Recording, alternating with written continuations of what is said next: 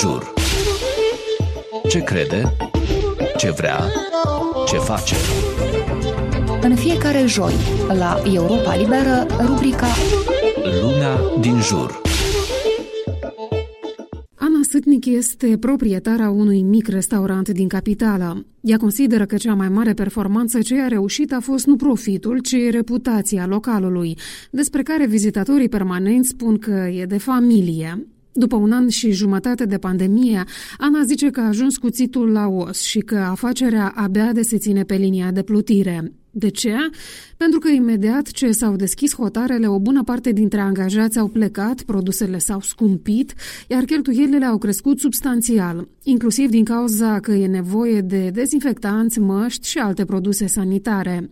Recenta condiție ca vizitatorii localurilor de agrement să prezinte test negativ la COVID-19 sau certificatul de vaccinare, practic a înjumătățit numărul vânzărilor. Cea mai catastrofală uh, problemă o avem cu personalul. Practic, nici rentabilitatea cred că nu ne-a afectat așa ca lipsa personalului. Toate restricțiile astea uh, îngreunează lucru și acum, la moment, accesul în localuri cu certificate și de vaccin sau teste noi am scăzut vânzările la, deci cu 45%.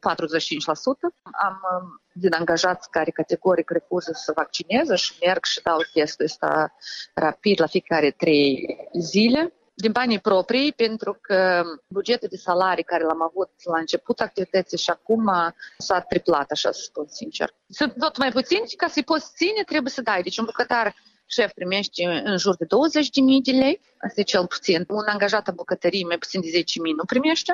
Ana mai spune că pe durata pandemiei majoritatea antreprenorilor nu și-au pus mari speranțe în autorități și au trebuit să activeze pe dibuite, pentru că aflau bună oară de la știri ce măsuri urmează să adopte Comisia Excepțională de Sănătate Publică.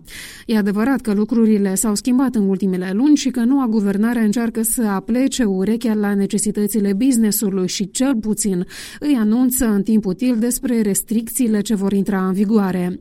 Este însă prea puțin, crede Ana Sât, etnic care se așteaptă inclusiv la un sprijin financiar din partea statului, mai ales că toată afacerea și-a construit-o în alb, adică are achitate taxele la zi. Noi suntem, știți, din punct de vedere fiscal responsabil, da? noi tot reflectăm salarii și vânzări și aici noi suntem și mai afectați, așa să spun sincer, pentru că impozitele trebuie să le achizi nimeni nu dă nicio vacanță referitor la asta. Ar fi super dacă, dacă autoritățile ar, ar atrage atenție la cei care sunt mici, dar voinici și plătesc impozitele. Sincer, noi n-am avut niciun suport din partea statului în pandemie, n-am fost închiși.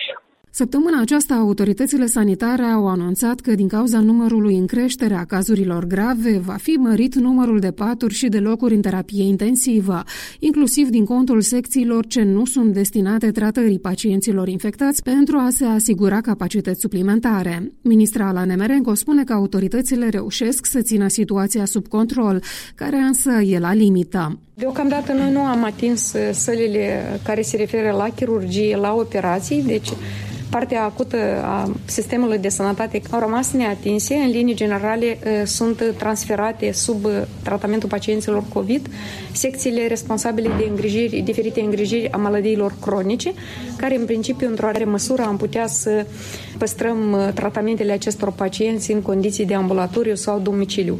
Dar aceasta depinde foarte mult de responsabilitatea cetățenilor noștri, fiindcă paturile de spital sunt acoperite între 80 și 90 de procente, variind aceste cifre de la zi la zi, de către persoanele care nu sunt vaccinate. Alana Merencu a încercat să calmeze spiritele după ce în ajun au fost raportate peste 2000 de noi cazuri de infectare. Potrivit ministrei, la mijloc ar fi o problemă de evidență tehnică, datorată integrării certificatului digital COVID-19. În statistica curentă au fost incluse parte din testele realizate și cazurile detectate pe durata câtorva zile, ceea ce nu înseamnă însă că și cota stării de alertă ar putea fi coborâtă.